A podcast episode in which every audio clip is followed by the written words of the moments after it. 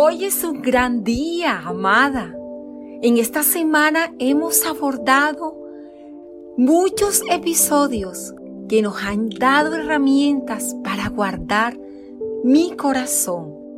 Hemos aprendido la importancia de decidir qué queremos guardar en él, baúl de recuerdos.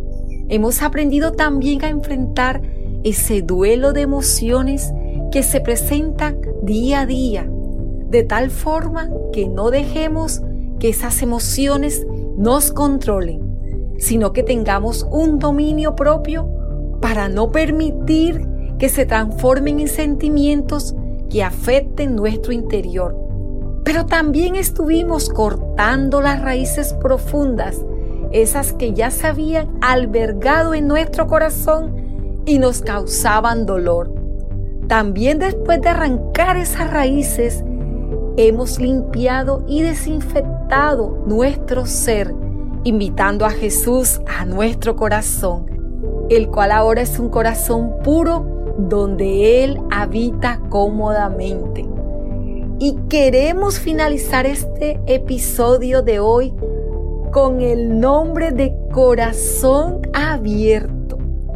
Y de manera rápida quiero compartirte una historia que nos dice que un día un doctor debía realizar una operación a corazón abierto a un niño. El doctor comenzó a explicarle al pequeño el procedimiento que él le iba a realizar y le dijo, mañana en la mañana abriré tu corazón. Y el niño interrumpió preguntando, ¿usted encontrará a Jesús allí? El cirujano le miró y continuó, cortaré una pared de tu corazón para ver el daño completo. Pero cuando abra mi corazón encontrarás a Jesús ahí, volvió a interrumpir el niño. El cirujano se volvió hacia los padres, quienes estaban sentados tranquilamente, y continuó. Cuando haya visto todo el daño allí, planearemos lo que sigue, ya con tu corazón abierto pero usted encontrará a Jesús en mi corazón. La Biblia bien claro dice que Él vive allí. Entonces usted lo encontrará en mi corazón. El cirujano no toleró más los insistentes comentarios y se fue.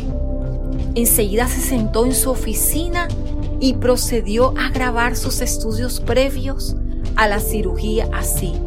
Aorta dañada, vena pulmonar deteriorada, degeneración muscular cardíaca masiva, sin posibilidades de trasplante, difícilmente curable. Pronóstico. Tomó una pausa y en tono triste dijo, muerte dentro del primer año. Entonces detuvo la grabadora, miró al cielo y preguntó en voz alta, ¿por qué? ¿Por qué le hiciste esto a él? Tú lo pusiste aquí. Tú lo pusiste en este dolor y lo has sentenciado a una muerte temprana. ¿Por qué? De pronto Dios le contestó, sí, amada Dios, el niño ya no pertenece aquí y conmigo estará toda la eternidad. Ya no tendrá ningún dolor. Será confortado de una manera inimaginable para ti. Sus padres un día se unirán con Él, conocerán la paz y la armonía juntos en mi reino. El cirujano empezó a llorar terriblemente, no entendía las razones y replicó, tú creaste a este muchacho y también su corazón. ¿Para qué? ¿Para que muera dentro de unos meses? El Señor le respondió, porque es tiempo de que regrese. Su tarea en la tierra ya la cumplió. Hace años envié una oveja mía con dones de doctor para que ayudara a sus hermanos, pero con tanta ciencia se olvidó de su creador. Así que envié a mi otra oveja, el niño enfermo, no para perderlo, sino para que regresara a mí, a aquella oveja perdida desde hace tiempo. El cirujano empezó a llorar y a llorar inconsolablemente. Días después, luego de practicar la cirugía, el doctor se sentó a un lado de la cama del niño. El niño despertó y murmurando rápidamente preguntó, ¿abrió mi corazón? Sí, dijo el cirujano. ¿Qué encontró? preguntó el niño. Tenías razón, encontré allí a Jesús. Amada, qué hermosa historia, muy propicia en esta semana, en la cual has invitado a Jesús a morar en tu corazón.